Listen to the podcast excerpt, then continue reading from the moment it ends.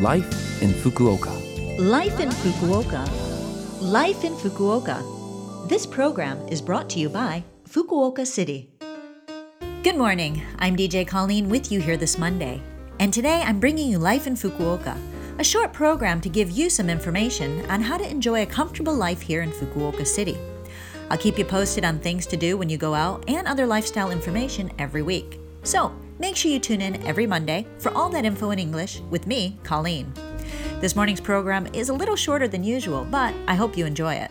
Life, in Fukuoka. In Japan and the US, Mother's Day is the second Sunday of May, which was yesterday. So, what did you do for Mother's Day? I gave my mom a call and sent her a few things that she wanted from Japan. She's actually visited me a few times here and always seems to enjoy everything that she finds.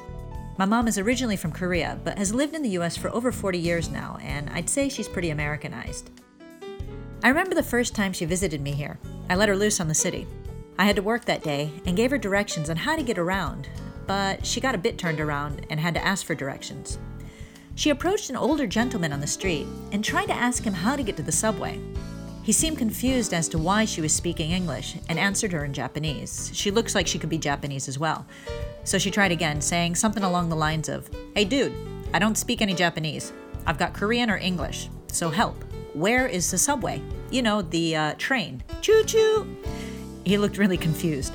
She reported all of this to me after, and uh, anyway, she said, choo choo again. He made a really funny expression on his face, but she didn't give up. She made motions with her hands, pulling the steam whistle and doing the movement of the wheels with her arms, saying chuga chuga chuga chuga. Somehow, he understood her and pointed her in the right direction. After she came back and told me all of this, wondering why he had looked at her so funny, I said that maybe he thought she was asking for a kiss. Choo choo. Ah, she said. Nah, he wasn't her type. So that's my mom. What's your mom like? Life in Fukuoka. Well, next I'd like to mention that if you look at the official Fukuoka City homepage, you'll find Support for Foreigners, a site that provides support for the foreign residents in Fukuoka. The site has information on living in Fukuoka, as well as support regarding the coronavirus. Just search for Fukuoka Support for Foreigners. Again, you just need to type Fukuoka Support for Foreigners into your search bar. It's a useful site with important information, so definitely take a look. Due to the coronavirus, there are no doubt a number of people who are currently unable to work because of temporary closures or have lost employment, and as a result are worrying about their living expenses. The Fukuoka City Council of Social Welfare is providing consultation on special loans that are available for those who have been affected. For more information, please call 092 791 7266. Again, that is 092 791 7266.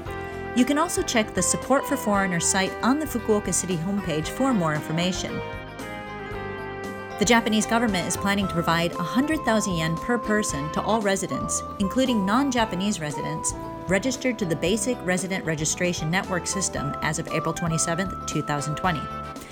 I know many people are wondering about this, and details will be published as soon as they have been decided, so please check the Fukuoka City homepage for that information. Life in Fukuoka. So, that's it for today's Life in Fukuoka. How was it? Don't forget you can listen to this broadcast at any time on podcast.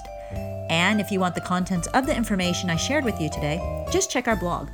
All you need to do is visit the Love FM website and find this program's page. In honor of my mother, I'll leave you with Everybody by the Backstreet Boys, which she used to love blasting every Sunday morning while cleaning the house. Thank you for listening. Be safe, have a great day, and I'll speak to you next week.